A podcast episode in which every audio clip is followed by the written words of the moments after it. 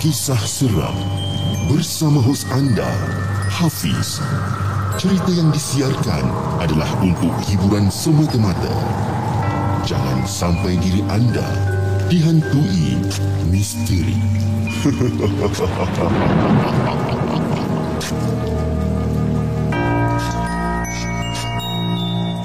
Hello guys, Assalamualaikum. Welcome back to the segment. Nama aku Hafiz Dan kepada siapa yang masih belum subscribe Aku harap korang boleh tekan butang subscribe. Dan kepada siapa yang dah subscribe Thank you so much guys for subscribing. Malam ni Markas Poker 18 hari bulan 4 Bertemankan saya lagi sekali Lebih kurang dalam 1 jam ke 1 jam setengah untuk malam ni. Tapi sebelum tu guys, jom. Kita layan the intro Intro.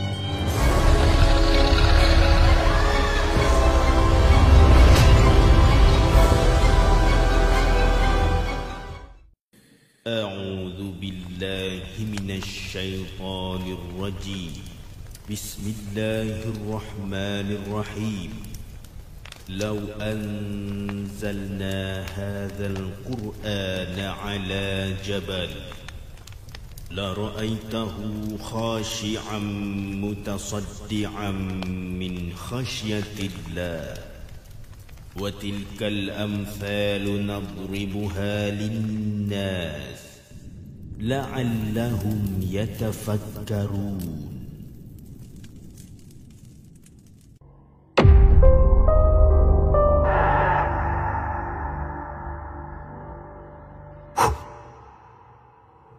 Hello guys, Assalamualaikum. Welcome back to the segment. Alright, uh, hari ni uh, kita start awal. Kita start lebih kurang dalam pukul 10.29, 10, 10.30 tadi dah eh.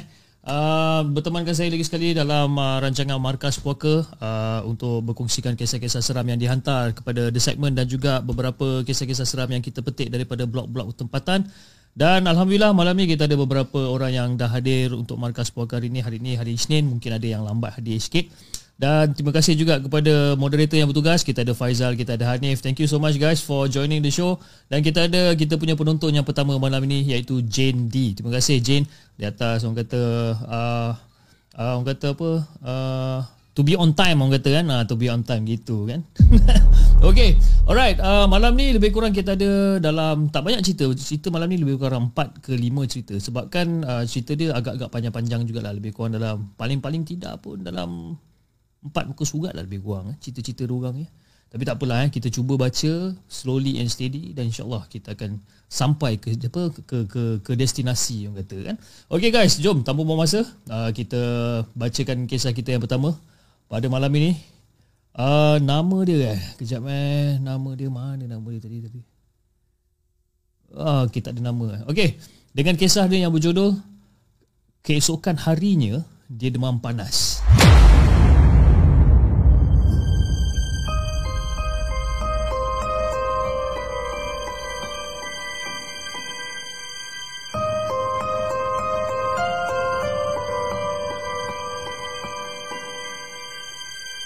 Adakah anda bersedia untuk mendengar kisah seram yang mungkin menghantui anda?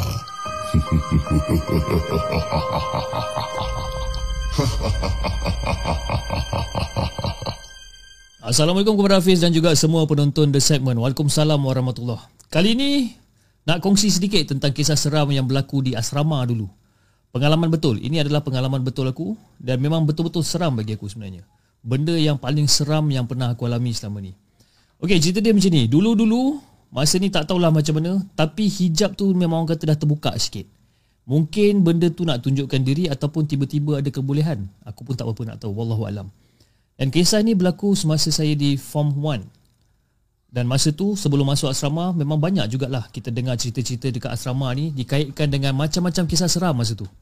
Dan Alhamdulillah memang tak pernah kena kacau tapi sampailah satu malam ni dan tak silap saya masa tu dah nak dekat akhir tahun dah masa tu.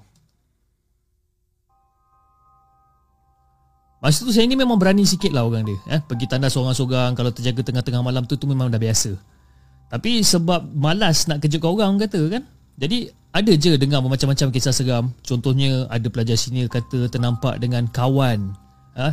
Tengah basuh baju malam-malam bila dia pergi tandas. Eh?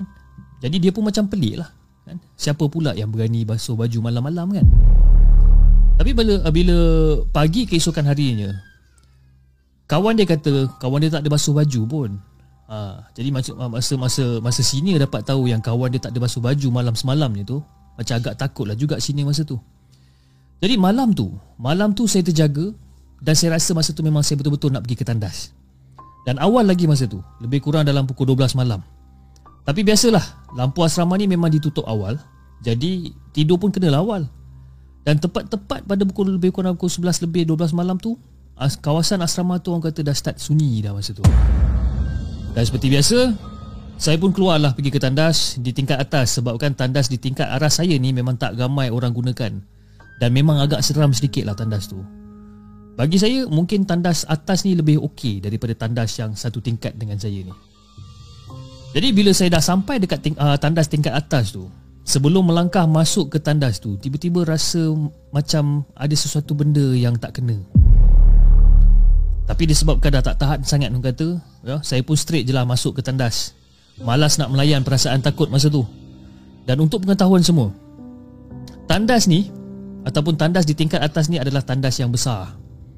Dan masuk-masuk je tandas tu Dekat tepi ada ruang basuh baju dan tempat mengambil wuduk Dekat belakang sikit tu barulah ada shower dengan bilik air. Ha. Jadi tandas ni pula dia include semua. Ada bilik air, ada tempat wuduk, ada shower, sinki dan lain-lain. Tapi bilik air tu macam tempat jamban lah. Kan? Bilik air tu macam tempat jamban. Jadi saya pun teruslah orang kata meluru masuk ke dalam bilik air untuk menghadap yang menghadap pintu masuk tandas tu. Kiranya tak tersorok sangat lah daripada bilik air tu kedudukan dia kan? Jadi selepas saja urusan tu selesai Semasa nak keluar daripada bilik tu Tiba-tiba saya ada dengar macam bunyi sesuatu Masuk ke dalam tandas masa tu. Masa tu memang dah fikir dah macam Aduh mak macam manalah aku nak apa nak lari ni kan? Sebab apa? Sebab dalam hati masa tu dapat rasa Yang benda tu sebenarnya bukan manusia jadi saya takut lah Saya takut kalau saya keluar daripada bilik air itu Nanti ternampak benda yang menunjukkan rupa pula kan. Saya takut. Jadi saya pun macam Aduh mak macam mana ni kan? Nak lari Takut buka pintu Takut ternampak. Kan? Dan tak tahulah kenapa Masa tu rasa macam dah tak boleh nak fikir dengan betul sangat dah. Jadi saya duduk je dah dekat dalam bilik air itu Sambil baca surah-surah apa yang ada dekat dalam kepala saya ni Walaupun saya tahu tempat tu memang salah untuk saya membaca ayat-ayat suci Tapi sebabkan keadaan saya terlalu takut Saya teruskan je lah baca apa benda yang saya tahu. Memang masa tu Fish memang takut sangat-sangat sebab orang kata dah mula dengar ada benda masuk dekat pintu utama tandas Dan tiba-tiba saya terdengar Sebelah kaki dia tu memakai loceng. Dan kalau anda tahu Loceng yang macam mana? Loceng yang macam orang buat tarian Hindustan tu. Ha, Loceng yang banyak loceng-loceng kecil dekat kaki. Cing cing cing cing dan kemudian satu lagi kaki pula. Saya terdengar lebih kurang macam ada besi mengikat dekat kaki dia dan dia jalan menyeret besi tu. Dan masa tu macam agak tegak jugalah bulu roma ni sebenarnya kan. Sampai tak berani nak keluar daripada tandas tu dan perasaan saya ni jadi lagi takut bila benda tu bunyi tak berhenti-henti bunyi dia. Dan bila saya dengar bunyi tu, dia dia seolah-olah berjalan ke arah bilik tanda saya ni ataupun apa bilik air saya ni daripada masuk pintu utama tu. Dan kemudian dia jalan pula ke bilik air sebelah saya pula. Dan memang betul Fish. Benda tu langsung tak berhenti bunyi dia.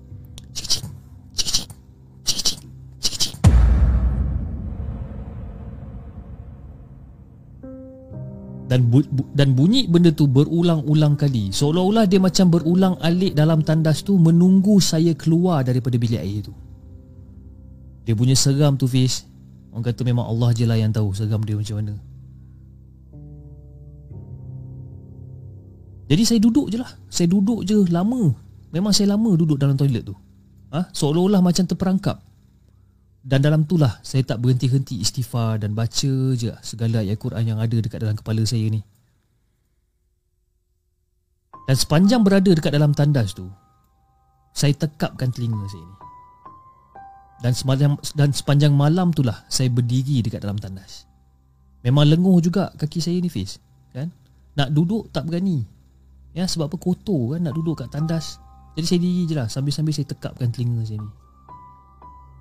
Sampailah satu, sampailah satu masa tu saya terdengar bunyi loceng di blok sekolah saya pula masa tu.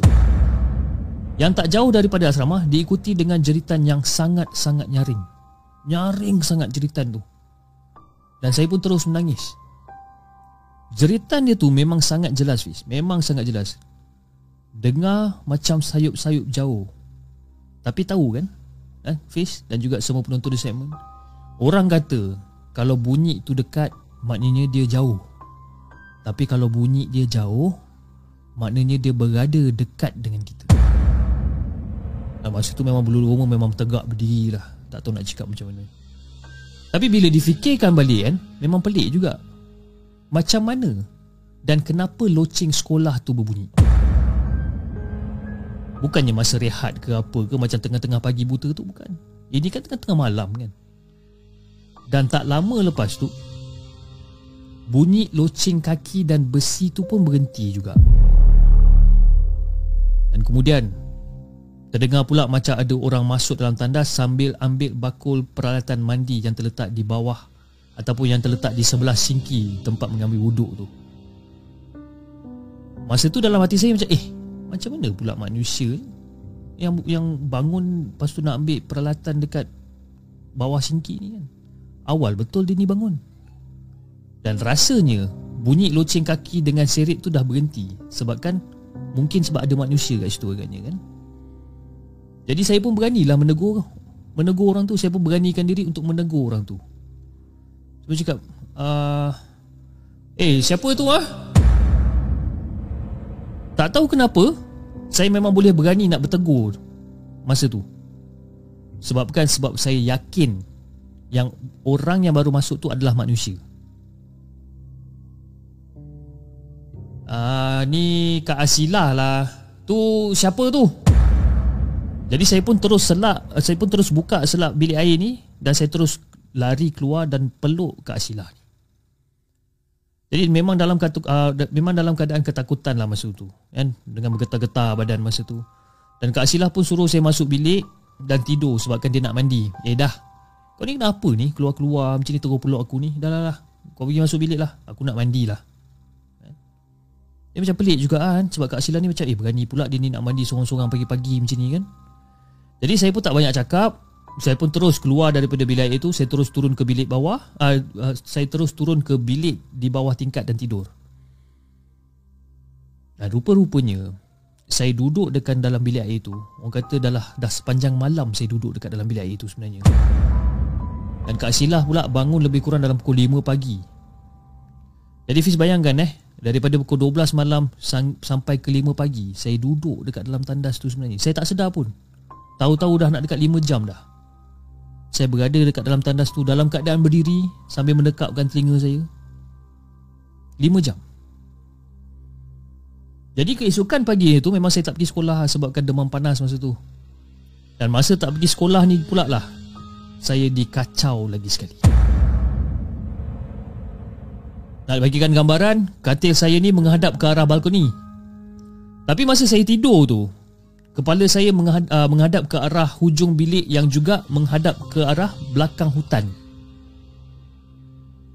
Dan masa tu tengah tidur, tiba-tiba terjaga daripada tidur. Dan masa saya terjaga daripada tidur tu memang ternampak dengan jelas dekat hujung bilik tu ada seorang perempuan berbaju hijau dengan rupa yang sangat-sangat cantik Fiz. Yang rupa yang sangat-sangat cantik yang tengah merenung saya di celah-celah tingkap dengan pandangan yang sangat redup masa tu. Gaya dia memang macam orang kata bukannya nak mengacau ke apa tidak. Tapi sebab saya masih takut lagi dengan insiden malam semalam tu, saya pun pejamlah mata saya rapat-rapat dan saya istighfar, istighfar astagfirullahalazim, astagfirullahalazim. Saya duduk istighfar lebih kurang dalam 5 minit macam itulah. Dan bila saya buka balik mata saya, perempuan berbaju hijau tadi tu dah tak ada kat situ. Jadi selepas habis sesi persekolahan hari tu, Kak Asilah pun datang pada saya dan tanyalah. Cakap, eh Zati, Ni akak nak tanyalah Zati ke yang pergi uh, pergi tandas pagi tadi? Uh, macam pelik juga sebab kenapa Zati duduk dalam bilik air? Mungkin Kak Zila ni pun uh, mungkin Kak Azila ni pun takut kot kalau kalau ada benda yang menyerupai saya kan masa tu. Tapi alhamdulillah lah maksudnya Kak Asilah yang saya jumpa tu memang betul-betul dia dan bukan jelmaan. Jadi masa tu bila saya dah cakap dengan dia memang yang saya yang dekat, apa, dekat dalam toilet tu jadi Kak Asilah pun macam lega lah sikit kan Jadi sejak daripada kena kacau tu Mata saya ni memang orang kata tiba-tiba memang boleh nampak je Kelibat-kelibat benda-benda yang tak diingini Yang paling teruk ataupun orang kata yang paling last sekali adalah Yang dekat kawasan tangki air dekat belakang surau. Tapi memang kawasan situ memang keras sikit Fiz. Ha? Tapi yang peliknya Kebolehan tu Dekat asrama dan sekolah je. Kalau dekat rumah saya memang takkan nampak apa-apa pun. Tapi setiap kali saya berada dekat asrama Ataupun dekat sekolah Saya memang boleh nampak benda-benda macam ni. Dan sejak daripada itu jugalah Saya ni orang kata dah jadi kurang bercakap. Saya suka bersendirian Sebab macam tak ada orang yang akan faham Dengan apa benda yang saya lalui ni. Dan mereka selalu Cakap yang saya ni macam over lah. Over Buat-buat takut Macam kena kacau dan sebagainya. Kan? Tapi sebabkan orang tak faham. Diorang tak faham apa yang jadi dengan saya sebenarnya. Sampailah saya memang betul-betul tak tahan, saya decide nak pindah sekolah bermula daripada form 2 saya nak pindah sekolah. Masuk sekolah harian biasa dan saya juga ada jumpa dengan ustaz untuk berubat dan alhamdulillah akhirnya hijab hijab tu akhirnya tertutup sampailah sekarang. Walaupun lepas PMR tu masuk sekolah berasa, uh, orang kata uh, masuk sekolah asrama lain pula masa PMR, still hijab saya masih tertutup sampai sekarang. Dan pesanan untuk adik-adik yang tinggal di asrama Kalau dah dengar cerita seram daripada senior-senior tentang asrama korang Seboleh-bolehnya kejutlah kawan korang tu teman nak pergi tandas malam-malam Walaupun maybe ada je kisah kawan-kawan awak yang kejutkan tu bukan orang pun Pergi je lah teman kan Jadi percayalah Kat mana-mana pun ada benda tu sebenarnya. Jadi korang kenalah jaga diri Dan yang paling penting sekali korang jagalah solat Walaupun di mana kita berada ni. Semoga kita sentiasa berada dekat dalam lindungan dia. Tapi yalah kan? Kadang-kadang benda tu memang sengaja je nak usik kan? Kadang-kadang tak semena-mena dia sengaja nak munculkan diri dia Tapi itulah Fiz, saya pun tak tahulah Kalau kisah ni seram ke tak bagi korang kan Tapi yalah Kalau korang tak feel sendiri Memanglah akan cakap tak seram kan Cubalah kalau kena kat batang hidung korang sendiri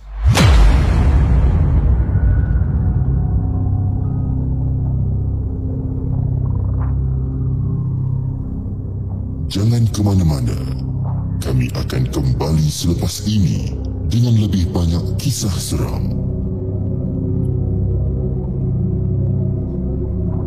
Itu dia kisah kita yang pertama. Esoknya demam panas kata dia kan. Okey, tadi Kak Fai dia tanya uh, ada deng- ada suara anak-anak chip ke tu kan macam ada terdengar. Memang ada. uh, disebabkan besok uh, public holiday sebabkan nuzul Quran besok. Jadi uh, budak-budak ni tak bersekolah lah besok kan. Jadi bila diorang ni tak bersekolah, diorang akan mengambil kesempatan untuk tidur lambat.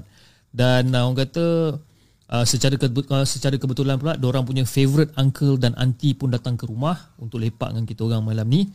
Jadi bila diorang punya favorite uncle dengan auntie ada kat rumah, memang lagi menggila lah diorang ni kan. Jadi biarlah saya cakap berbuih mulut saya macam mana sekalipun supaya orang jangan terlalu bising you know, masa saya tengah buat live show ni. Diorang akan cakap ah okey badori, okey dan tahulah kan kita nak diam okey alright kan. The moment saya start the show ah kat luar kan. Itu memang orang kata memang mencabar keimanan katanya kan. Tapi tak apa. Anak-anak itu rezeki kan. Itu orang kata uh, amanah, ha, amanah daripada dia untuk kita jaga dan besarkan orang.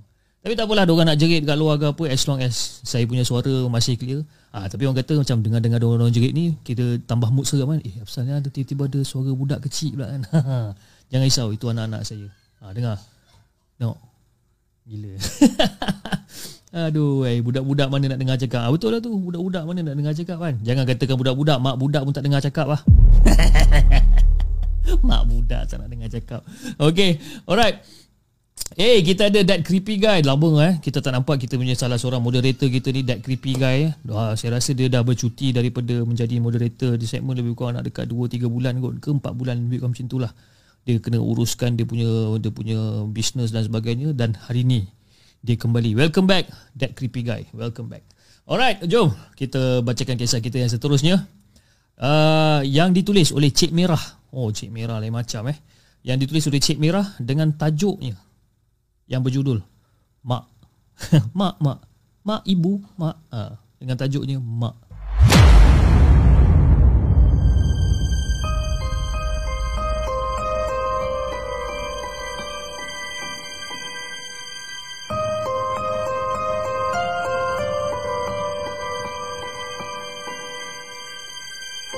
Adakah anda bersedia untuk mendengar kisah seram yang mungkin menghantui anda?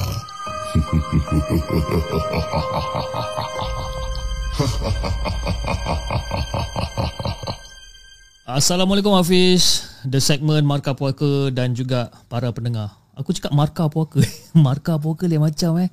Markah Puaka tu orang kata girlfriend eh. Girlfriend yang berpuaka Eh. Jangan-jangan. Markas Puaka eh.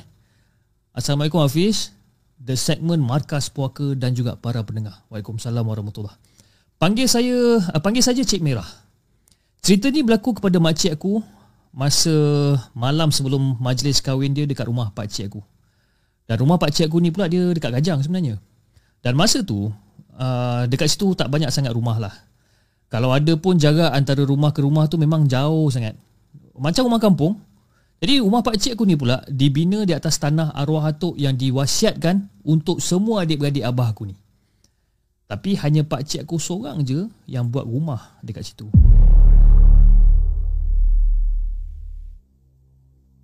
So, nak bagikan gambaran. Belakang rumah pak cik aku ni dah jadi semak dengan hutan. Jadi nak jadikan cerita, malam sebelum sebelum majlis uh, malam sebelum majlis tu, adik-beradik abah aku ni semua berkumpul dekat rumah pak cik aku sebab ada doa selamat dengan rewang sikit lah orang kata kan. Jadi adik-beradik abah aku ni ramai. Lebih kurang dalam 13 orang semua dia. Dan masa aku sampai tu pun dah malam bis. Dan lepas maghrib, lepas maghrib, tahlil dan doa selamat pun bermula masa tu. Jadi masih masa masing-masing tengah orang kata tengah baca Yasin kan. Tiba-tiba terdengar macam ada suara orang menangis macam.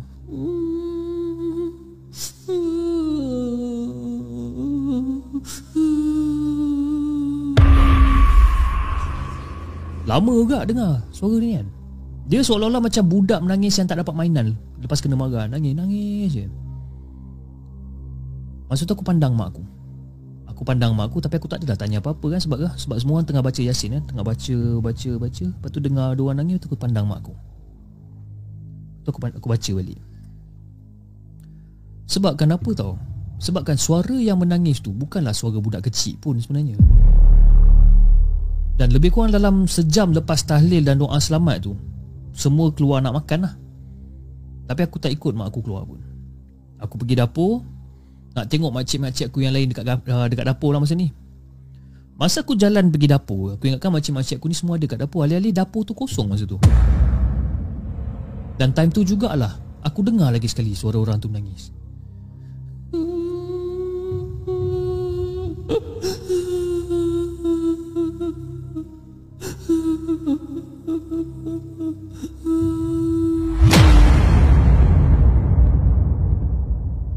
Nak bagikan gambaran Fiz. Dekat dapur ni dia ada bilik. Dan bilik tu memang jadi bilik pengantin. Jadi aku pun buat-buat berani lah. Aku buat-buat berani Aku jenguk lah kepala aku kat dalam bilik tu kan. Aku buka pintu bilik tu Aku jenguk kepala aku dalam bilik tu. Dan bila aku jenguk kepala aku dalam bilik tu Aku nampak makcik aku seorang ni Tengah baring dekat bawah katil. Eh tengah baring dekat bawah di sebalik katil. Tak nampak muka masa tu. Dia tengah baring dekat bawah di sebalik katil Aku ingat nak tegur lah kenapa kan. Tapi aku terus tak jadi nak tegur Sebab ada mak teh aku terus masuk dan tarik tangan aku Dan ajak aku pergi makan luar. Dia terus tarik Eh jom jom jom, jom. Kita makan kat luar Kita makan kat luar. Eh aku pun macam pandang mak aku ni Pandang mak teh aku ni macam Kenapa mak teh? Eh jomlah kita pergi makan kat luar. Nah, yelah yelah yelah. Kan? Jadi aku pun keluar lah. Aku pun keluar daripada bilik tu Tapi dalam kepala otak aku ni Orang kata penuh tanda tanya lah. Apa hal pula mak aku ni tiba-tiba kan Dan bila aku keluar daripada rumah tu Aku tengok semua adik-beradik ada uh, Abah aku ni berkumpul dekat bawah satu pokok masa tu Jadi aku pun pergilah join sekaki dengan orang ni Rupanya mak aku cakap yang Makcik aku tu dah terkena sebenarnya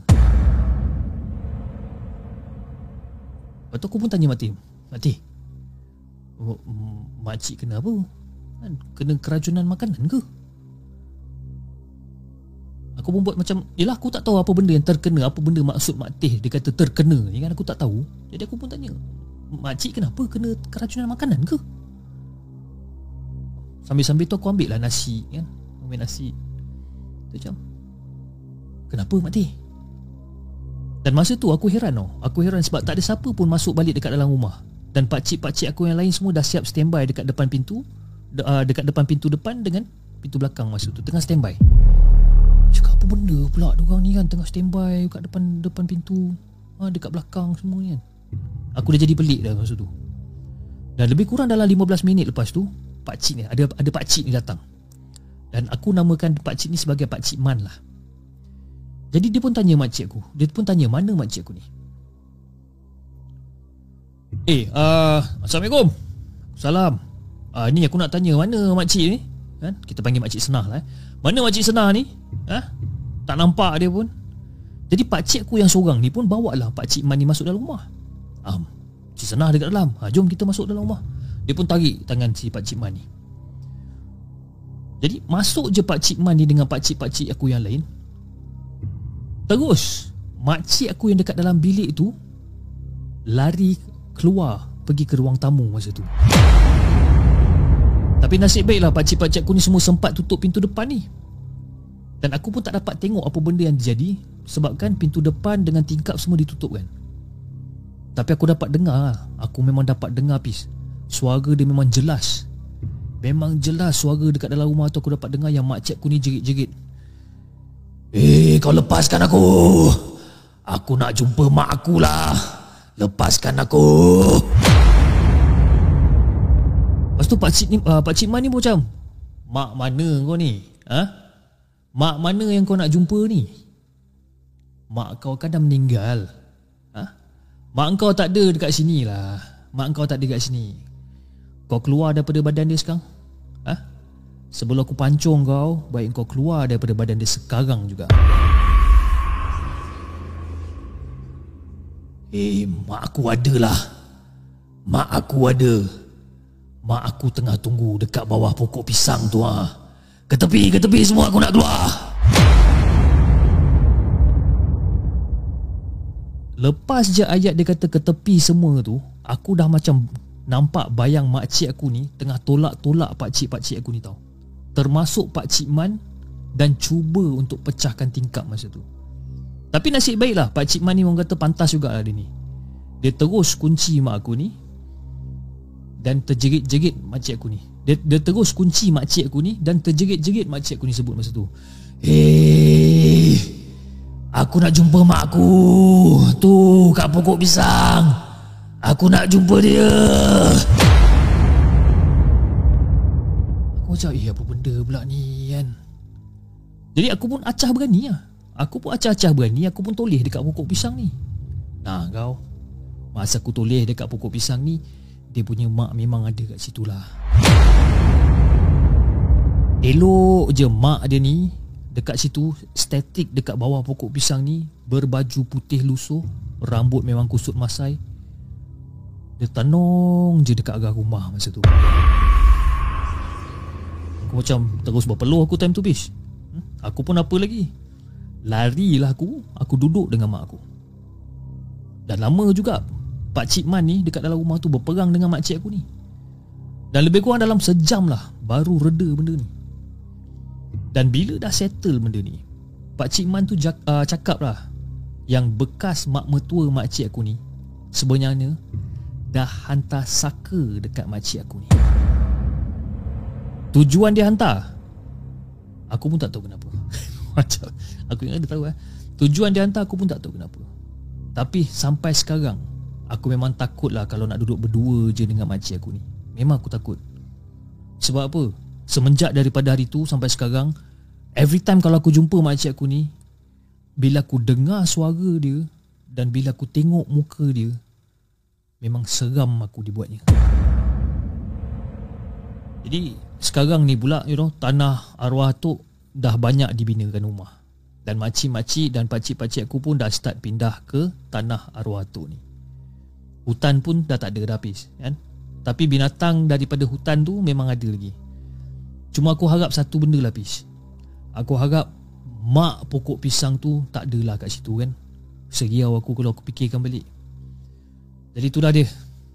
Terima kasih kerana sudi mendengar kisah saya yang tak berapa nak seram ni. Assalamualaikum.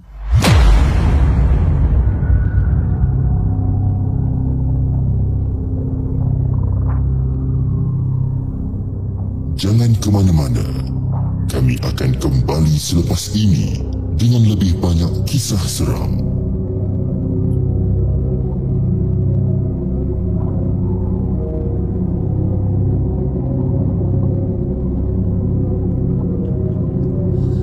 Itu dia guys cerita yang dihantar oleh ataupun yang ditulis oleh Cik Merah dengan kisah dia yang berjudul Mak eh. Dia macam eh tapi suara mak dia asyik-asyik kita asyik buat suara perempuan ni kan. Mana mak aku? Kan aku nak jumpa mak aku dekat bawah pokok pisang kan. tak boleh lah kan. Asyik-asyik bila jadi macam asal hantu jadi perempuan eh. Asal hantu jadi dia perempuan eh. Macam mana kan? Um, Jangan aku nak jumpa mak aku Tak boleh kan ha, Kali ni kita tukar jadi suara ah, Aku nak jumpa mak aku Kata kan ha, Itu dia Alright Kepada siapa uh, semua yang dah hadir pada malam ni Terima kasih Kita ada Zaf Channel Kita ada Nas Winchester Dua kawan baik yang kita ada Zaf Channel uh, Membawa kisah-kisah seram. Nas Winchester Membawa kisah-kisah crime. Okay dan kepada siapa yang masih belum subscribe tu Nas Channel Eh Nas Channel pula dah. Nas Winchester dan uh, Zaf Channel. Make sure korang tekan button subscribe dekat channel dorang. Uh, paling aku seronok sekali tengok channel dua-dua ni lah eh. Nas ni dia ada cara dia sendiri untuk bersembang kan tapi si si Zaf channel ni ada ah, dia seolah-olah macam dia ada split personality tau. Uh, split personality di mana dia ada Zaf dan juga dia ada Kak Ram uh, bila dia jadi Kak Ram tu dia pakai tudung macam tu kan uh, itu yang buat aku geram tengok Kak Ram kan Okay, uh, bila kita bercakap tentang orang kata split personality ataupun atau, ataupun mental illness eh uh, Kisah yang ketiga yang dikongsikan ataupun yang ditulis oleh uh, Mimin Mimin eh dengan kisah ni yang berjudul Skizo. Skizo bukan biasa-biasa.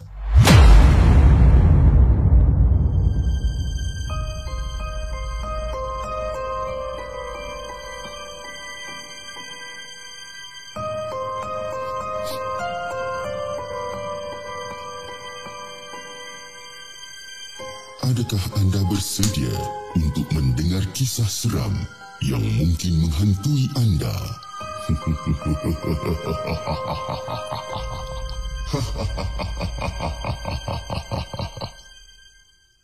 Assalamualaikum dan salam sejahtera kepada Hafiz dan para pendengar live Markas Puaka. Waalaikumsalam warahmatullahi Salam kenal. Ya, salam kenal.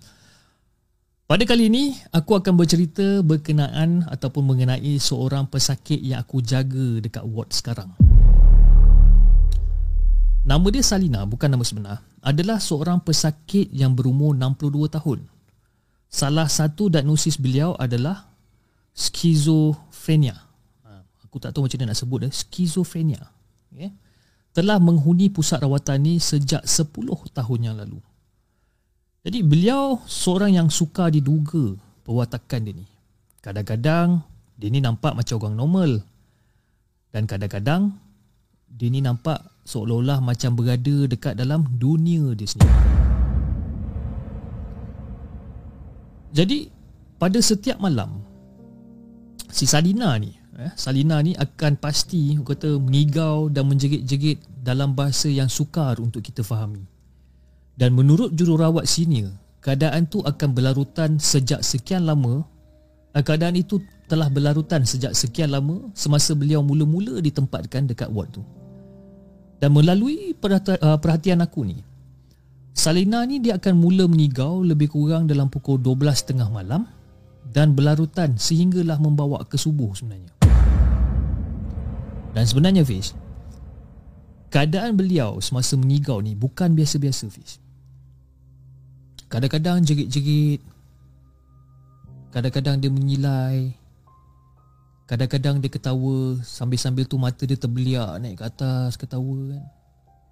Dan ada ketikanya Dia seolah-olah macam bercakap-cakap Dengan jari telunjuk Sambil-sambil menunjuk-nunjuk Dekat atas siling masa tu.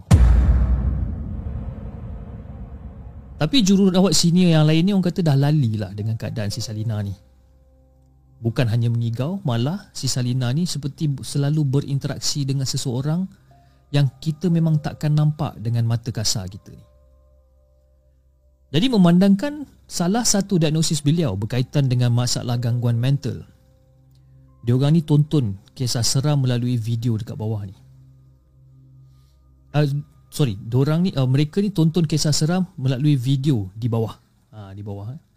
And jam uh, jam 3 pagi aku dengan Miza, aku dengan Miza dikejutkan dengan suara seseorang menjerit dari arah kubikel pesakit perempuan masa tu.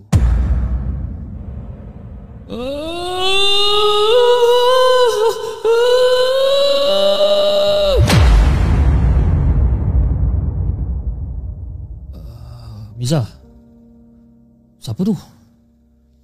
Alah Tak risaulah Salina lah tu Mengigau kot Jadi aku pun segera bangun Aku bangun dan aku menghala ke cubicle pesakit perempuan ni. Dan aku melihat Salina seperti orang kata tengah bercakap dengan seseorang dalam keadaan mata dia terpejam. Dan sesekali kelihatan beliau macam tersengih dengan tangannya menunjukkan ke satu sudut. Jadi aku pun macam Salina Salina uh, Awak bercakap dengan siapa tu? Tidurlah eh? Dah pukul berapa dah ni? Tidurlah. Jangan bising-bising malam-malam ni. Sambil-sambil aku cakap tu Sambil-sambil tu aku tepuk lembut lah Kat pipi dia kan. Salina? Salina? Awak cakap dengan siapa tu? Tidurlah Jangan bising-bising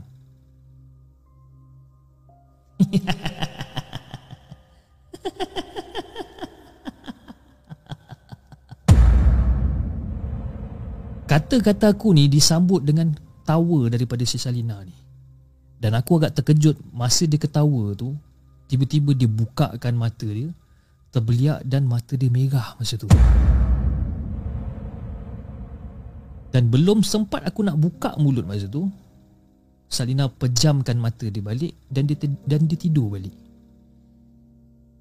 Jadi tanpa membuang masa, aku pun segeralah beredar daripada kubikel tu. Dan masa aku nak beredar daripada kubikel tu Tiba-tiba bulu roma aku ditegak berdiri.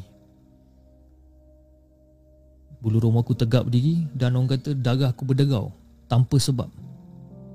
Dan begitulah keadaannya hampir setiap malam. Dan pada satu petang Adik Adik Sinilah Sinilah. Melah duduk cepat uh, Salina. Uh, Awak panggil siapa tu? Aku terpaksa soal lah dekat si Salina ni Sebabkan aku nampak beliau melambai-lambai ke arah koridor ward masa tu. Adik Adik sinilah Sinilah. Duduklah cepatlah duduklah. Salina awak panggil siapa ni? Lepas tu Salina tu pandang aku dan dia kata Tu budak kecil tu ha. Tu dia duduk kat sana tu. Tak nampak ke tu ha, Budak kecil tu ha. Sambil-sambil Salina bagi tahu aku yang ada budak kecil kat situ Sambil-sambil tu lah dia melambai tangan dia Dan menepuk kerusi sebelah dia ni. Dia tepuk kerusi sebelah dia Seolah-olah bagi isyarat untuk budak kecil tu duduk sebelah dia. Adik Sinilah Eh dia duduk sini duduk sini. Ha, Cepatlah main lah duduk sini. Dan aku pun tengok lah Aku pun tengok lah dekat arah Koridor ward yang dia maksudkan ni Memang tak ada siapa-siapa pun dekat situ. Dan budak kecil yang Salina maksud ni kan siapa kan? Di, di, di, di pusat rawatan ni Pesakit paling muda pun Umur dia 58 tahun. Jadi budak kecil mana yang si Salina ni maksudkan Jadi aku pun segera mengalihkan perhatian Salina Dan memberikannya biskut Dan ajak dia berbual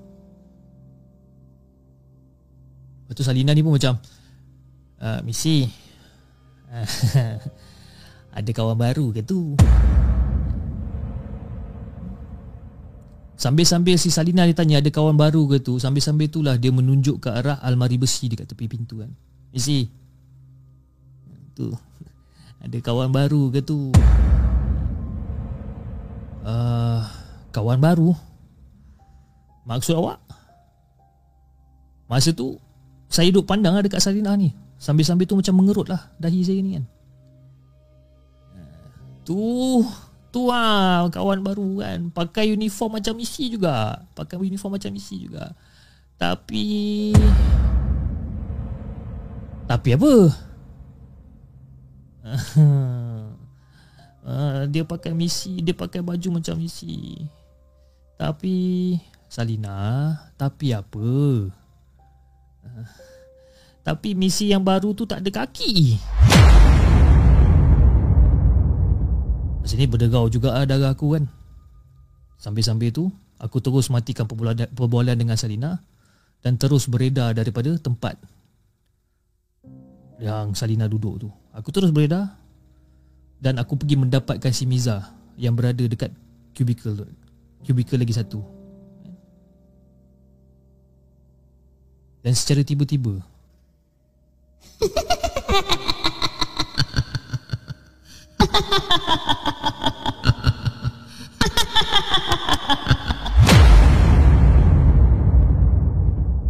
Masa tu bergema tau. Bergema suara Salina ni ketawa.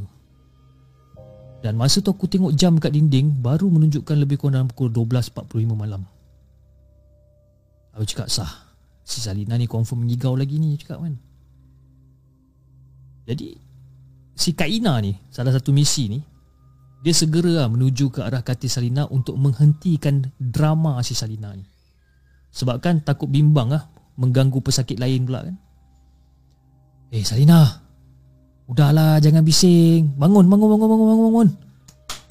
Eh Salina, bangun. Eh, eh baca Al-Fatihah ke apa ke sebelum tidur lah. Bangun, bangun, bangun, bangun. Cepatlah bangun.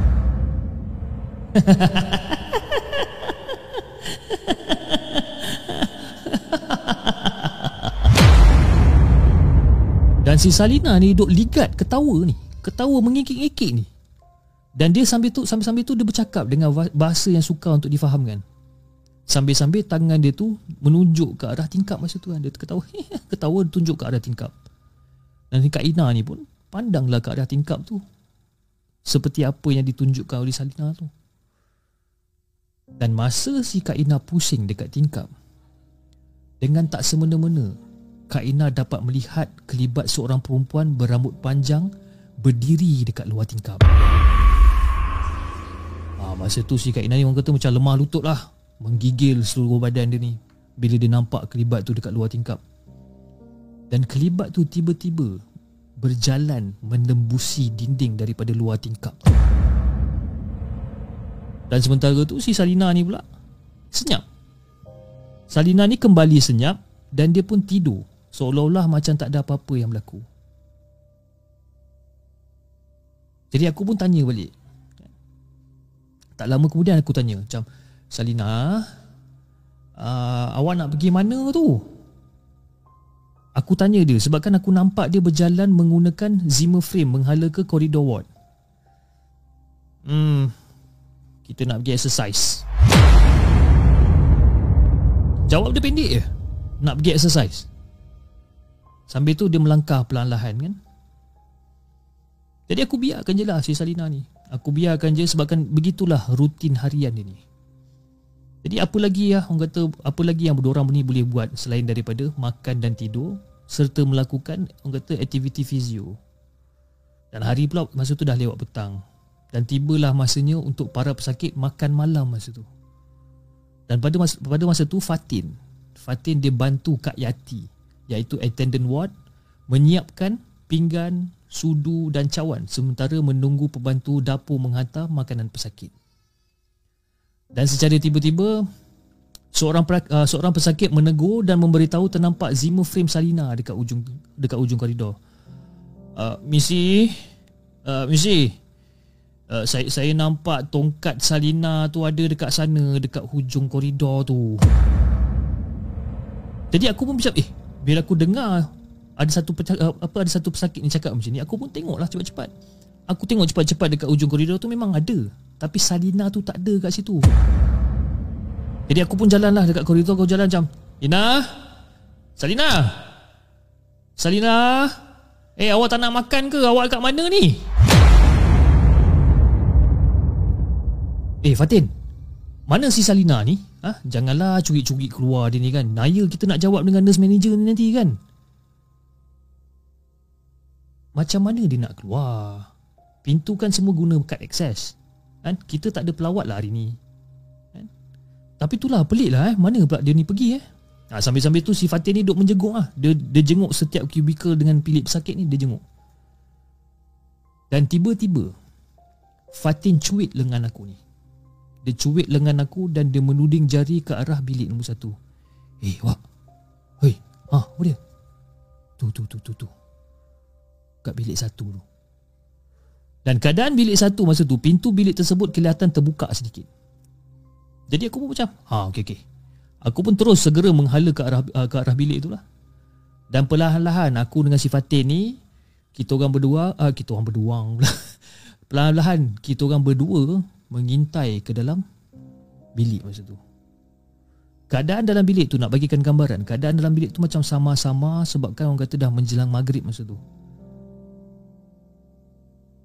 Dan kita orang nampak macam Salina ada dekat dalam tu, macam Salina. Dan seolah-olah kenegaran si Salina ni tengah bersembang rancak dekat dalam tu. Tapi macam biasalah. Dia punya butiran ataupun dia punya perkataan tu memang kata suka nak apa suka nak nak dengar. Agak agak kurang jelas masa tu. Jadi si Fatin ni tanpa berlengah terus menolak daun pintu tu dan menyuluh. Ambil torchlight. Dia macam ada torchlight dekat dia kan. Dia, dia suluh lah. Dia suluh dekat arah Salina menggunakan torchlight dia tu. Eh Salina sini. Kau keluar sekarang. Apa benda yang awak buat kat dalam tu malam-malam macam ni ni? Cepat pergi makan. Dah nak maghrib dah ni dan masa tu suara Fatin ni memang kuat lah dekat dalam bilik tu kan. Dan si Salina ni bangun. Dia bangun dan dia terus Segera jalan menuju ke arah Fatin ni.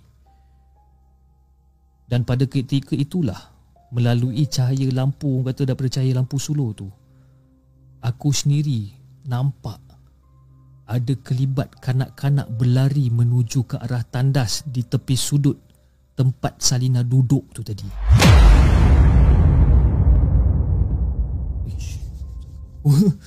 Kan? Kelibat warna hitam Dan agak laju Pergerakan itu. Dan masa aku nampak tu Macam berderau juga aku ni kan. Dan aku terus okay? Bila Salina tu dah datang Menghampiri dengan si Fatin ni Aku terus tarik tangan si Salina ni Keluar daripada bilik satu ni. Dah jom Salina Kita pergi makan. Ha, Hari dah nak maghrib ni Makanan awak nanti sejuk pula. Dan ketika itu Salina sempat menoleh ke belakang dan melambai tangannya ke arah seseorang. Dia macam pusing.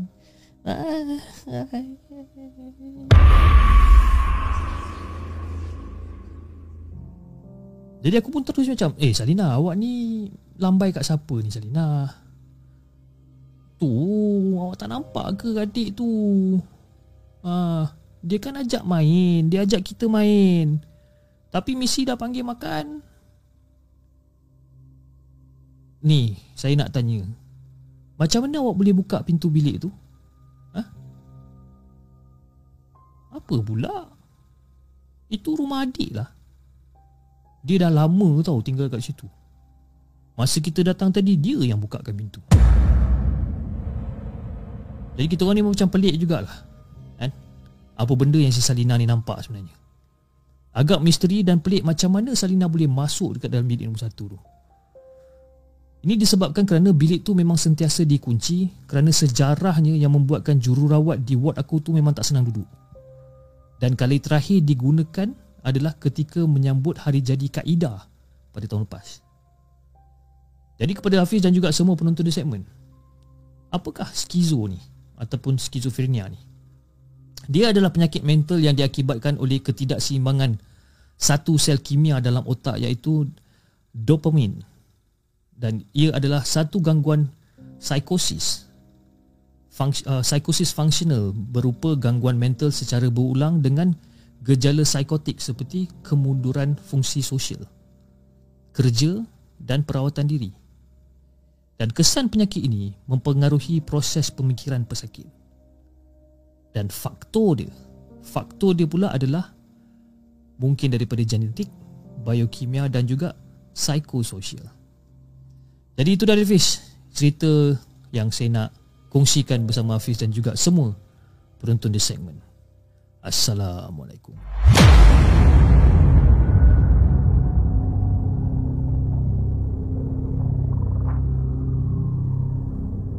Jangan ke mana-mana.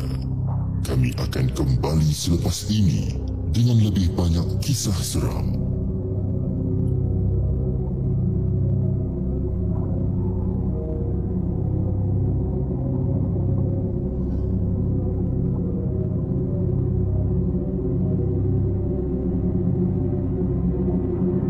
Itu dia guys. Cerita yang agak menarik Skizo ni eh. Skizo adalah ya, uh, adalah bukan biasa-biasa. Mana dalam cerita seram yang dihantar Ataupun yang ditulis oleh Mimin ni okay, Walaupun cerita dia macam seram okay, Tapi disebabkan Ini adalah daripada Salina tu lah Yang bukan nama sebenar tu Salina tu Yang nampak benda-benda yang tak sepatutnya dia, dia nampak Tapi dia seorang je yang nampak Macam budak-budak main kan itu semua. Tapi macam agak seram juga. Tapi terima kasih Mimin sebabkan orang kata uh, ada explanation di akhir penceritaan di mana apakah alamak anak aku ni. Ha, itu bukan itu bukan skizo ha, itu anak aku tengah nangis. Jangan risau okey? Okey jadi uh, pe, apa di akhir cerita ni uh, uh, penulis ada bagi uh, orang kata statement pendek berkenaan apakah itu skizo kan penyakit mental yang diakibatkan oleh ketidakseimbangan satu sel kimia dalam otak iaitu dopamin. Ha, lain macam eh. Jadi tapi itulah kan bila uh, seseorang yang ada skizo ni dia pun tak tahu yang dia mempunyai this particular issue kan. Jadi orang-orang yang di sekeliling dia je lah kot yang boleh tahu kan sama ada dia perlukan rawatan ke tidak kan. Ha, harap-harap uh, kita orang kata kita ni semua sihat lah eh. Kita ni semua sihat insya-Allah eh. Okay guys, Mimin Alibaba eh. Betul, Mimin Alibaba. Eh, hey, ngapa dah anak aku ni nangis daripada tadi ke kat luar ni? Tenangis-nangis ni eh. Biasa eh. Jom eh. Okay, alright. Okay, jom. Uh, kita bacakan kisah kita yang seterusnya yang ditulis oleh Asri. Nak baca tajuk ke tak nak eh? Sebab kalau baca tajuk nanti dia macam dia macam macam tak surprise lah cerita dia kan. Tak apalah. Cerita ni yang ditulis daripada Asri untuk kita di live Markas Poker.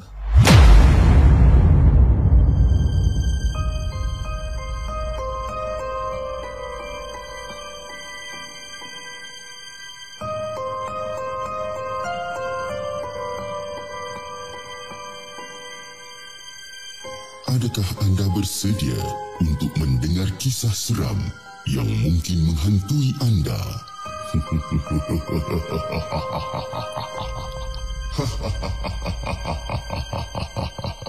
Assalamualaikum semua. Waalaikumsalam warahmatullahi.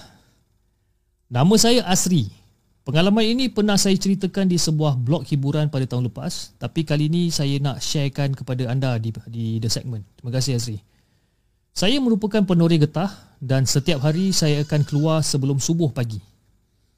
Sebelum subuh lagi eh, bukan subuh pagi, subuh lagi. Tapi pada satu hari ni, jam baru lebih kurang dalam pukul tujuh pagi, tapi saya pun sudah pulang ke rumah daripada kebun getah masa tu. Sepatutnya pada waktu tu penurih getah tengah giat menurih kerana susu getah akan keluar dengan awal uh, dengan uh, kerana susu getah akan keluar di awal pagi. Uh, ni macam ada typo sini. Kerana susu getah akan keluar di awal pagi. Dan cerita ini berlaku pada dua tahun yang lepas di mana saya baru je pindah ke Felda Jerlai di Gemas, Negeri Sembilan dan mendapatkan pekerjaan sebagai penoreh di sebuah kebun getah masa tu. Dan kebun ini pula berkeluasan lebih kurang dalam 10 ekar milik seorang penduduk Felda di situ. Memang saya akan keluar seawal 3 pagi sebab kebun getah tu memang agak jauh daripada rumah saya. Jadi macam biasalah Fiz eh. Semangat bekerja pada hari pertama ni siap memakai orang kata siap pakai lampu suluh daripada rumah dan diletakkan dekat bahagian dahi kan masa tu semangat. Rasa takut tu memang ada Tapi saya kena lah orang kata beranikan diri juga kan Sebab apa? Sebab ini je lah sumber pendapatan saya ni Dan ketika saya nak mulakan tugas saya ni Saya didatangi Saya, didat, saya didatangi nah, Saya didatangi oleh Empat ekor kucing yang ikut saya Masuk ke dalam kebun masa tu. Seolah-olah macam kucing ni faham Yang saya ni seorang-seorang Dan saya ingin ada yang menemankan saya. Dan masa sampai kat kebun tu Saya tak perasan pun kucing-kucing tu sebenarnya. Jadi saya pun tak adalah fikir sesuatu benda yang pelik. Tapi saya rasa lega lah Sebab kan Haiwan-haiwan ni setia lah Untuk follow saya setiap kali saya bergerak Daripada satu pokok ke pokok yang lain. Kurang lah sikit orang kata rasa takut tu kan. Maklumlah kan, Kawasan kebun gelap gelita Dan hanya mengharapkan lampu suluh dekat atas kepala ni je kan Jadi seperti hari-hari yang lain Kesemua kucing tu masih setia menanti setiap kali saya tiba di kebun tepat pada pukul 3 pagi. Cuma pada kejadian tu seekor kelibat haiwan tu pun tak kelihatan masa tu. Tapi masa tu saya tak adalah rasa pelik-pelik sangat. Kan? Saya saya pun masuklah dekat dalam kebun tu dan saya pun start lah buat kerja saya ni. Dan tak orang kata tak sedar lah masa tu dah berapa lama saya buat kerja masa tu. Tiba-tiba bulu roma saya ni meremang dan saya rasa macam eh apa tengah-tengah toy ni macam eh. Apa hal lah macam tak sedap hati lah tiba-tiba kan. Suasana yang biasa ni bunyi-bunyi cengkerik, bunyi-bunyi katak biasalah kan. Setiap pagi memang macam tu tapi pada hari tu memang senyap. Senyap, sunyi, sepi kat situ. Dan saya pun orang kata dalam cuba dalam apa kata menenangkan diri saya ni, saya pun terus sam noreh, toreh, toreh, toreh, toreh, toreh. Dan saya ternampak ha, dalam dalam dalam keadaan, keadaan gelap hanya bertemankan lampu suluh saya ini saya seolah-olah macam ternampak ada orang lain yang tengah terbungkuk-bungkuk menoreh bersama saya masa tu. Lebih kurang jarak dia dengan saya tu lebih kurang dalam 10 pokok ah lebih kurang. Saya tengah toreh kat sini saya nampak 10 pokok kat sana tu saya nampak ada orang macam terbungkuk-bungkuk. Tengah duk toreh toreh juga. Jadi saya macam Alhamdulillah ada juga orang toreh awal-awal pagi macam ni kan. Walaupun saya cuma nampak sama-sama aja, Tapi saya yakinlah dia manusia Kan? Dia Bungkuk-bungkuk tu Jadi dari pokok ke pokok saya beralih. Dan bila saya habis story ni Saya alih pokok sini Saya torih lagi. Every time saya alih yang yang yang yang orang yang sebelah sana pun alih juga. Saya torih torih torih. Saya pandang. Oh okey dia ada lagi. Saya pun dah habis, saya alih lagi. Torih torih torih torih pokok. Saya pandang. Eh, ada lagi Dia pun tengah menoreh juga Cakap okey lah kan? Tapi saya pelik juga kan Setiap kali saya adi Dan tentu dia akan makin lama makin dekat Ataupun Dia punya kedudukan tu Daripada satu pokok ke satu pokok Dan dia akan sampai dekat pokok yang saya dah toreh kan Dan bila saya toreh lagi Dia masih datang lagi. Dan dia masih toreh lagi Dekat pokok yang saya dah toreh tadi tu. Jangan apa benda pula ni kan? Juga. Jadi lepas daripada pokok ke pokok saya beralih ni Tiba-tiba saya macam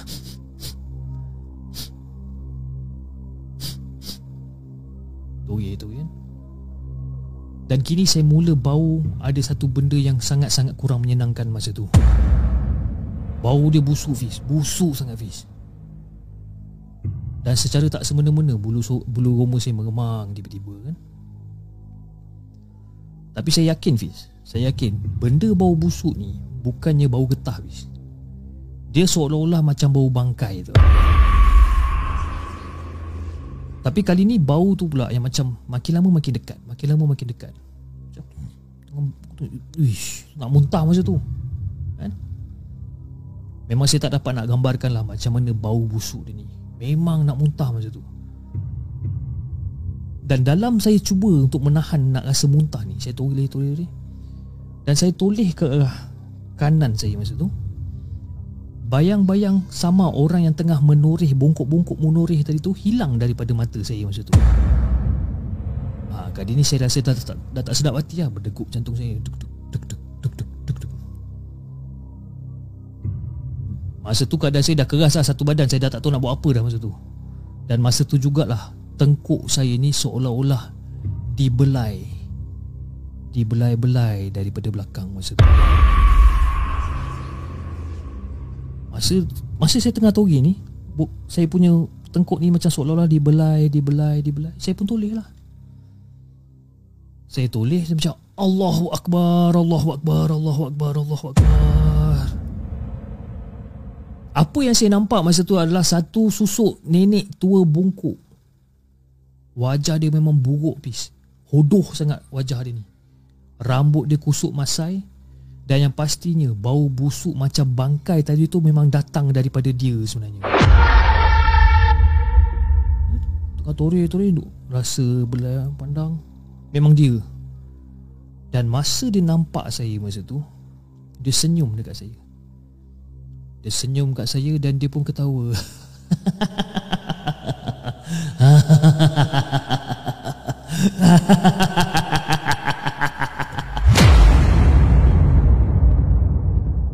Memang kuat gila Fiz dia gelak. Kuat gila. Dan apa yang lagi melakutkan lagi Fiz Masa saya nampak dia tengah belai-belai saya Dan dia gelakkan saya tu Dekat tangan kiri saya Dia memegang empat ekor kucing Yang selalu menemankan saya pada tempoh hari. Dan masa tu saya memang dah tak ada pilihan lain Hafiz. Kan? Saya terus larikan diri daripada kebun tu. Tinggalkan segala peralatan saya yang ada masa tu Dan ketika itulah saya berlari. Berlari seterus-terusnya Berlari. Dan ketika berlari tu jugalah Nenek tua tu Kejar saya daripada belakang. Laju Fiz dia kejar saya daripada belakang. Dan macam itulah keadaan saya Masa tu. Dan bila sampai je dekat motor Saya terus start motor saya Dan saya terus pecut balik rumah masa tu. Dan benda tu Masih lagi mengejar rapat Dengan saya. Dan jarak antara saya Yang tengah bawa motor dengan dia adalah Lebih kurang satu tayar motor je dekat belakang Dan sampai je dekat halaman Saya terus panjat tangga dan saya gegarkan pintu rumah Agar isteri saya buka pintu dengan cepat masa tu Gegar gong gong gong gong gong gong gong gong gong gong gong Sayang gong gong gong gong gong Sayang buka pintu yang Dalam keadaan kelang kabut tu dalam masa saya dalam keadaan kelang, apa, kelang kabut tu Saya pun sempatlah toleh ke belakang Dan susuk nenek tua tadi tu dia bertinggi dekat atas motor saya bis Dia tinggi dekat atas motor saya Sambil memegang empat ekor kucing tadi tu. Dan dia membelai empat ekor kucing tadi tu.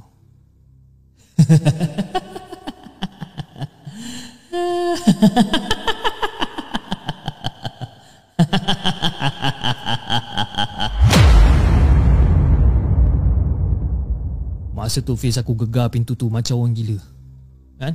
Dan bila isteri saya buka saya terus melulu masuk dan saya terus tutup pintu dan saya terus salak pintu tu. Macam eh abang abang ni kenapa ni bang? Ha kelang kabut macam ni ni kenapa ni? Apa dia jadi ni? Kan? Segala pertanyaan daripada apa daripada isteri saya ni memang saya terus langsung tak indahkan lah. Dan saya terus masuk ke dalam bilik saya terus berselubung dengan dalam apa dalam selimut dengan pakaian menoreh saya ni. Ha, yang dah berbau busuk ni ha, dengan kata badan berpeluh apa segala macam ni saya selubung je terus. Dan dalam masa yang sama Semua tingkap-tingkap kayu Dekat bilik tu bergegar-gegar Dan dikuis-kuis Daripada luar rumah. Dan kali ni Suara nenek tu pun bertukar masa tu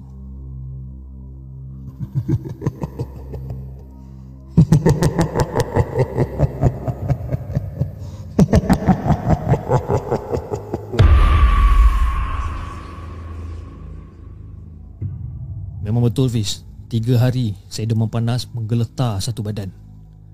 Belum pernah seumur hidup saya ni Saya rasa, rasa demam. Seolah-olah sampai macam orang kata tak boleh nak cakap apa-apa pun. Demam dia tu teruk sangat Fiz. Dan pertanyaan isteri saya ni Hari-hari dia akan tanya soalan yang sama. Kenapa dengan abang? Apa dah jadi semalam? Apa yang dah jadi pagi tadi? Jawab Segala soalan itu saya memang tak jawab. Dari hari ke hari lah saya tak jawab soalan dia ni Seolah-olah mulut saya ni terkunci tentang apa yang berlaku dekat diri saya ni. Saya memang nak bagi tahu dia Fiz. Tapi setiap kali saya nak cuba untuk jawab soalan dia, saya memang tak boleh nak jawab soalan dia. Dan bila semua keadaan dah reda, saya dah orang kata dah elok daripada demam, barulah saya menceritakan kepada isteri dan teman-teman yang menoreh bersama saya. Dan sejak itulah memang saya dah serik ha, dan hanya keluar menoreh selepas subuh. Dan alhamdulillah selain daripada demam, saya tidak lagi lah diganggu selepas kejadian tu. Ha? Biarlah saya lambat mula menoreh tak apa lapis, kan? Tapi bila ada orang-orang yang benar-benar manusia temankan saya, okey, kan? Kalau tak ada siapa-siapa yang nak temankan saya, saya takkan toreh sebelum subuh lagi.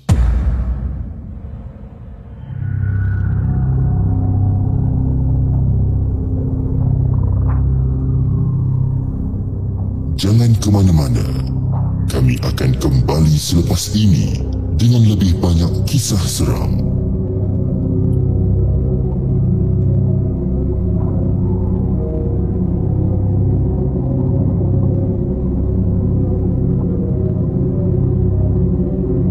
Itu dia guys Cerita yang dikongsikan oleh Asri ha.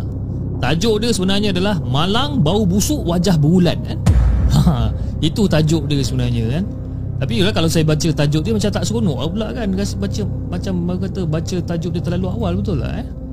Okay guys um, Sebelum kita bacakan kisah kita yang terakhir untuk malam ini Saya juga ingin mengucapkan ribuan terima kasih kepada yang dah hadir pada malam ini. Terima kasih sangat-sangat kerana meluangkan masa dengan uh, The Segment uh, Markas Puaka. Untuk orang kata mendengarkan kisah-kisah seram yang dihantar oleh anda semua eh, Saya bacakan balik. Kalau sampai-sampailah eh, Kalau mana yang tersasul saya minta maaf. Eh, Biasalah kan saya hanya manusia. Eh, Klise kan ayat dia kan Saya hanya manusia biasa kan. Selalu membuat kesilapan dan sebagainya Biasalah tu kan. Ya, kadang-kadang baca bila baca lama-lama ni tekak kering oh. Okey, tapi uh, sebelum kita teruskan dengan bacaan kita yang seterusnya saya juga ingin mengucapkan ribuan terima kasih kepada Gizri in the house. Di atas sumbangan super chat anda steady chip kata dia eh. Daripada Has 77 daripada Singapura the segment memang terbaik eh. Salam daripada Singapura. Terima kasih Has uh, di atas sumbangan super chat anda dan juga daripada Abang Ilham Ahmad terbaik chip daripada uh, daripada pula dah uh, terbaik chip ah uh, dia kata uh, sumbangan super chat anda. Uh, saya rasa malam ni saya macam banyak tersasul sikit eh disebabkan tekak saya ni pun macam agak tak berapa nak betul sangat sebenarnya macam gatal-gatal daripada tengah hari tadi tak tahu mungkin puasa eh tiba-tiba eh tiba-tiba pasal puasa tegak gatal eh. Okay Alright uh, Tadi saya lupa baca juga Macam-macam kan. Macam-macam komen yang saya baca kat sini. Kata oh nenek tu dah bertukar jadi Megatron lah kan. Dia kata nenek bawa superbike. Eh korang ni macam-macam eh. Bulan-bulan puasa boleh lah kan. Korang nak buat kelakar macam ni kan. Nenek naik superbike kan Jadi Megatron. Ha, Nenek tu robot ke kan. Ha, Biasa kan. Tunggu lepas puasa nanti ha, Harap-harap nenek tu dat, apa, tak datang jenguk korang lah eh. Ha, Kalau dia jenguk korang Pandai-pandai lah nak hidup kata orang kan? Okay jom. Kita bacakan kisah kita yang seterusnya ataupun kisah kita yang terakhir pada malam ini yang ditu, uh, yang ditulis. Ataupun uh, nama penulis dia adalah tanpa nama. Ha, lain macam eh. Nama penulis dia adalah tanpa nama dengan kisahnya yang berjudul oh cerita fresh tak sampai 24 jam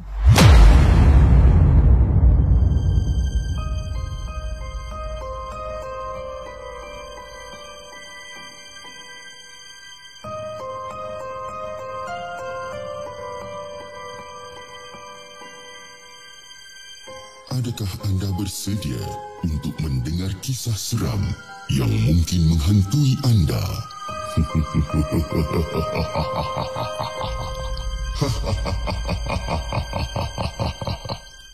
Assalamualaikum kepada Hafiz dan juga semua penonton di segmen. Waalaikumsalam warahmatullahi Nama saya ialah tanpa nama dan kali ini saya nak sampaikan sebuah kisah yang agak pendek sebagai bonus untuk anda dengari. Kematian itu pasti dan bila-bila ada saja yang kita dengar berita tentang kematian, tak kira daripada akhbar, daripada TV ataupun daripada kawan-kawan kita sendiri, kan? Dan benda ni baru je terjadi kat aku pada Sabtu yang lepas. Jadi Fiz nak jadikan cerita Pak cik aku yang paling rapat dengan aku ni meninggal Innalillahi wa innalillahi rajiun Kami sekeluarga ni memang rapat lah dengan pak cik aku ni? Sentiasa ada di sisi keluarga aku bila dalam kesusahan. Dia memang suka membantulah.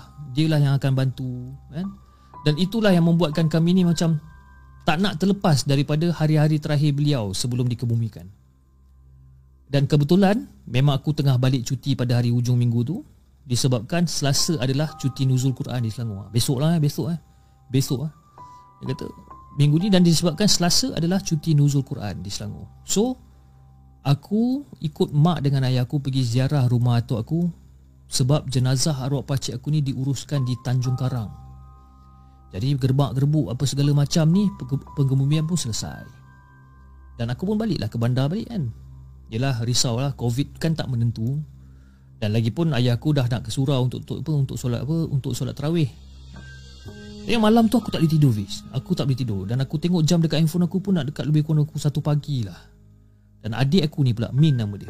Kan? Min. Min pun aku tengok dah tidur dah Nyenyak lah tidur kan Dekat sebelah. Dan dia tidur menghadap aku lah masa tu. Dan bilik dah gelap masa ni. Dan pejam celik Pejam celik aku pun terlelap. Tapi Fiz entah pukul berapa tah Aku terjaga Fiz masa tu. Aku terjaga dan aku terdengar macam ada suara orang menangis Fiz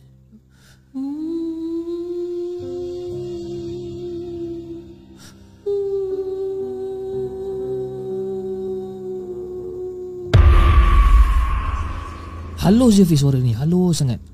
Tapi memang jelas dekat telinga aku ni. Ah, cakap alamak apa benda pula ni? Cakap kan. Ah, Masa tu bulu rumah aku semua dah start meremang lah masa tu. Dan memang bunyi tu memang ada dekat dalam bilik ni. Ah, Masa tu aku tak ada cerita banyak lapis Aku terus tarik selimut Selubung sampai kat kepala masa tu.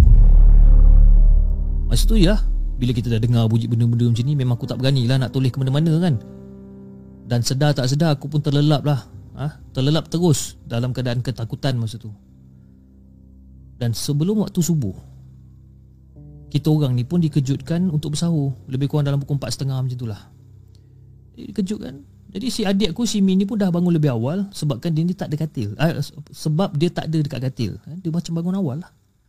Jadi aku pun bangun lah. Aku pun bangun, aku pun terus bersihkan diri, basuh muka, gosok gigi dan sebagainya. Dan aku pun teruslah menghala ke dapur di mana semua dah ready dekat kerusi masing-masing masa tu. Tapi aku perasan satu benda. Ya, aku nampak ada mak aku, ada ayah aku, ada adik aku. Semua dah duduk ke tempat masing-masing. Nak makan sahur lah. Tapi aku ada perasan satu benda bis Aku perasan yang muka adik aku ni Dia macam tak bermaya Macam monyok je muka dia ni Lepas tu aku pun pergi lah tanya dia Macam Eh Min Eh Min. Lepas tu adik aku ni pandang aku. Ah Long. Kenapa Long? Tak semalam aku nak tanya kau. Kau, kau ada dengar bunyi apa-apa tak Dekat dalam bilik kita semalam? Bunyi? Tak ada apa-apa pun long. Asal? Tak ada lah.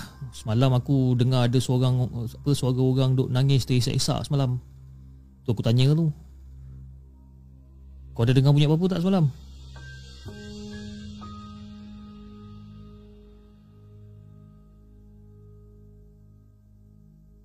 Itu sebenarnya Saya yang menangis semalam long lah Engkau ke yang menangis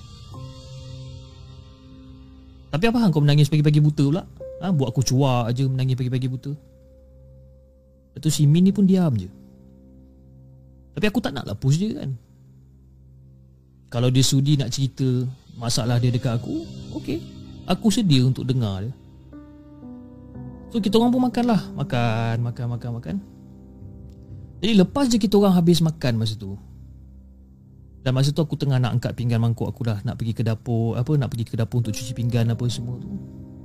Time tu Min datang dekat dapur. Tiba-tiba tarik lengan baju aku dengan perlahan dia tarik. Long. Eh, hey, Long. Apa dia? Aku tengah basuh pinggan lah. Apa benda? Sinilah. Sekejap, kejap, kejap. Aku basuh pinggan jap.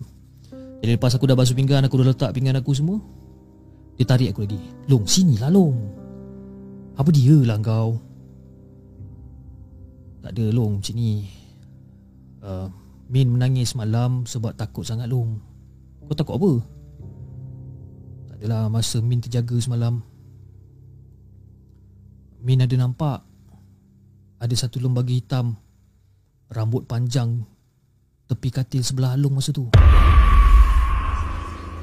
Dan masa Min nampak masa tu Benda tu macam menunduk tengok tenung Jalung tengah tidur masa tu. Alung tak sedar ke? Dia tenung je Long Lama Long dia tenung kau. Masa tu sebelum kau tarik selimut lagi Long Dia tenung je kau situ. Rambut dia panjang ke bawah macam tu kan Min kau biar betul Min. Betul bang. Aku tak tipu. Aku nak tipu dengan kau buat apa bulan-bulan puasa ni aku nak tipu. Aku malas nak cakap depan mak dengan ayah tadi. Kan aku cakapkan Diorang kata aku mengarut pula Bulan-bulan puasa ada hantu bagai ni. Tapi itu yang aku nampak long.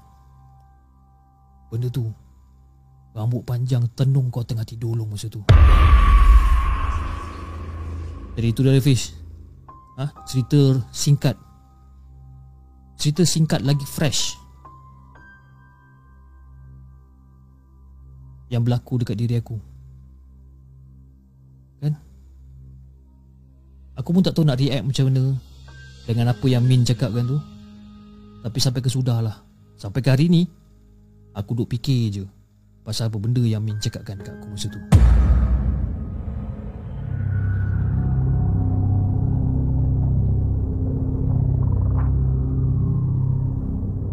Jangan ke mana-mana. Kami akan kembali selepas ini dengan lebih banyak kisah seram.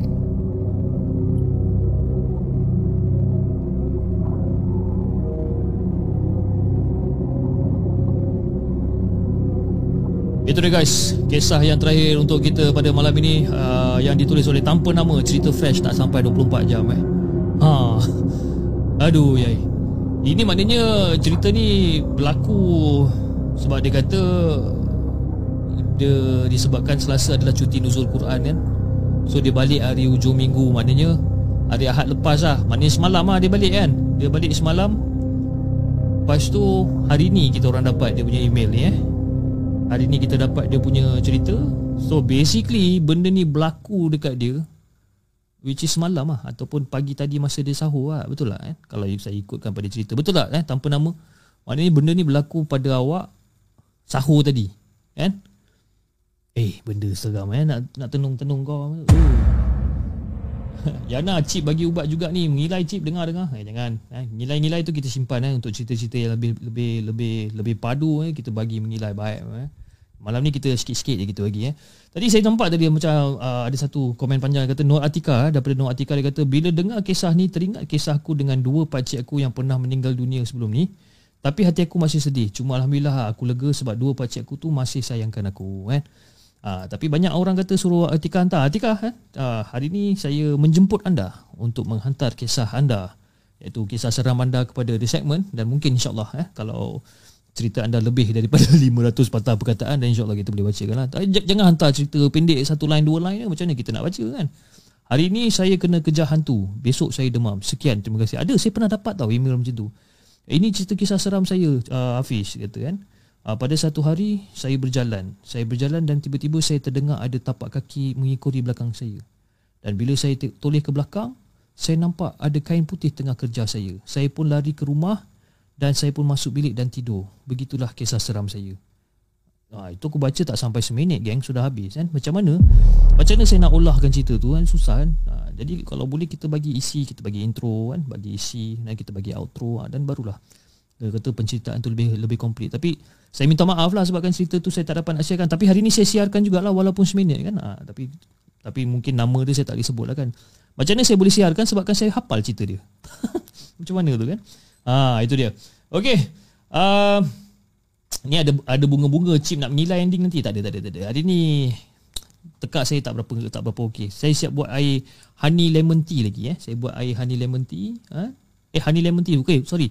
Honey lemon. Ha? saya buat honey lemon ni semata-mata untuk tekak saya yang tak berapa nak okey. Okey guys, uh, saya rasa sampai di sini saja untuk kisah uh, markas poker untuk malam ni. Eh, tapi hari ni kan saya ada upload tau satu video tadi pada pukul 8 malam tadi. Korang dah tengok belum? Video uh, apa nama tajuk video tu? Saya saya, saya letak tadi eh. Nama tajuk video tu adalah Perjanjian Keramat Syaitan. Uh, uh, itu itu kita kita punya ataupun the segment punya uh, show yang baru okey? Uh, selain daripada live show kita buat the apa, markas puaka on the go. Markas puaka on the go bermaksud uh, saya duduk dalam kereta. Saya saya saya rekod perjalanan saya dalam kereta uh, tengah-tengah malam pukul 1 2 pagi saya jalan dalam kereta pusing-pusing dekat area kawasan rumah saya pergi ke kawasan-kawasan belakang puncak alam dan sebagainya. Dan uh, saya balik saya load uh, footage dekat dalam komputer dan saya buat voice over saya buat voice over untuk ceritakan kisah-kisah seram. Tapi kisah seram tu tak panjang lah lebih kurang dalam 20 minit paling paling kuat pun 30 minit. Ha, jadi kalau kepada siapa yang masih belum tengok ha, jadi ini adalah rancangan terbaru daripada The Segment Markas Puaka on the go. Ha, jadi maknanya uh, saya akan cuba saya akan cuba untuk keluarkan markas puaka on the go ni setiap hari. Saya akan cuba sedaya upaya saya untuk keluarkan episod ni setiap hari. Tapi kalau tak boleh saya akan keluarkan mungkin dalam seminggu tiga kali ke seminggu dua kali ke macam itulah lebih kurang. Bagi saya setting dulu dia punya timing kan timetable macam ni sebab apa? Sebab kita live markas pukul 10.30 kan sampai pukul 12 kan. Katalah pukul 12 saya keluar buat footage recording dan sebagainya. Dan saya saya balik rumah pun dalam pukul 2 3 pagi saya balik rumah And then besok tu baru saya nak buat voice over Tapi kalau katalah besok tu saya kena kerja office Voice over tu saya tak nak buat. Sampailah saya balik daripada office. By the time saya balik office dah pukul 7 malam kan? Dan pukul 7 malam nak buka puasa, nak makan, nak spend time dengan family apa semua. Dan pukul 10.30 malam kita kena buat balik apa live markas puaka kan? Jadi saya tengah cuba untuk setting ataupun untuk set dia punya timetable untuk markas puaka on the go. Tapi jangan risau. Alhamdulillah sambutan markas puaka on the go tu uh, uh, sambutan yang kata agak memuaskan? Bagi saya lah bagi saya sambutan dia agak memuaskan. Jadi uh, saya memang bercadang untuk saya teruskan markas puaka on the go uh, dari hari ke hari insyaallah. Uh, jadi anda mempunyai lebih banyak variasi lah untuk kata untuk tonton the segment kan? Kita akan cuba untuk keluarkan konten sekerap yang mungkin. Tapi of course Sabtu Ahad kita akan cuti. Tapi hari Isnin sampai Jumaat alhamdulillah insyaallah. Kalau tak ada aram lintang kalau dipanjangkan umur uh, anda boleh orang kata tonton the segment hari-hari lah orang kata eh. Jadi itulah kalau siapa yang masih belum tengok Markas Puaka on the go kita dah upload dua episod sekarang. Episod pertama hari tu kita upload uh, ada satu episod tu saya pun tak ingat apa nama episod kan. Dan episod kedua adalah uh, perjanjian keramat syaitan.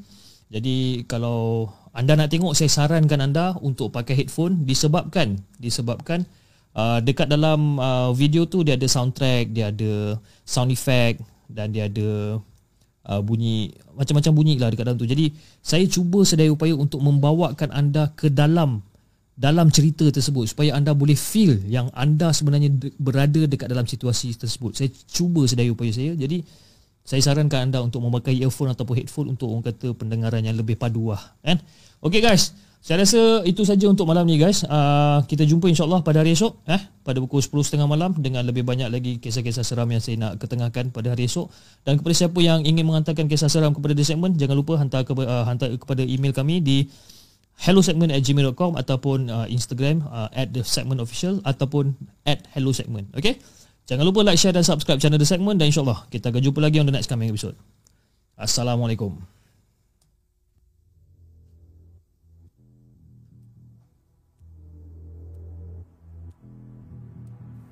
Terima kasih kepada anda kerana sudi bersama kami dalam segmen Markas Puaka, sebuah podcast kisah-kisah seram yang dikongsi dalam channel The Segment. Sehingga kita berjumpa lagi.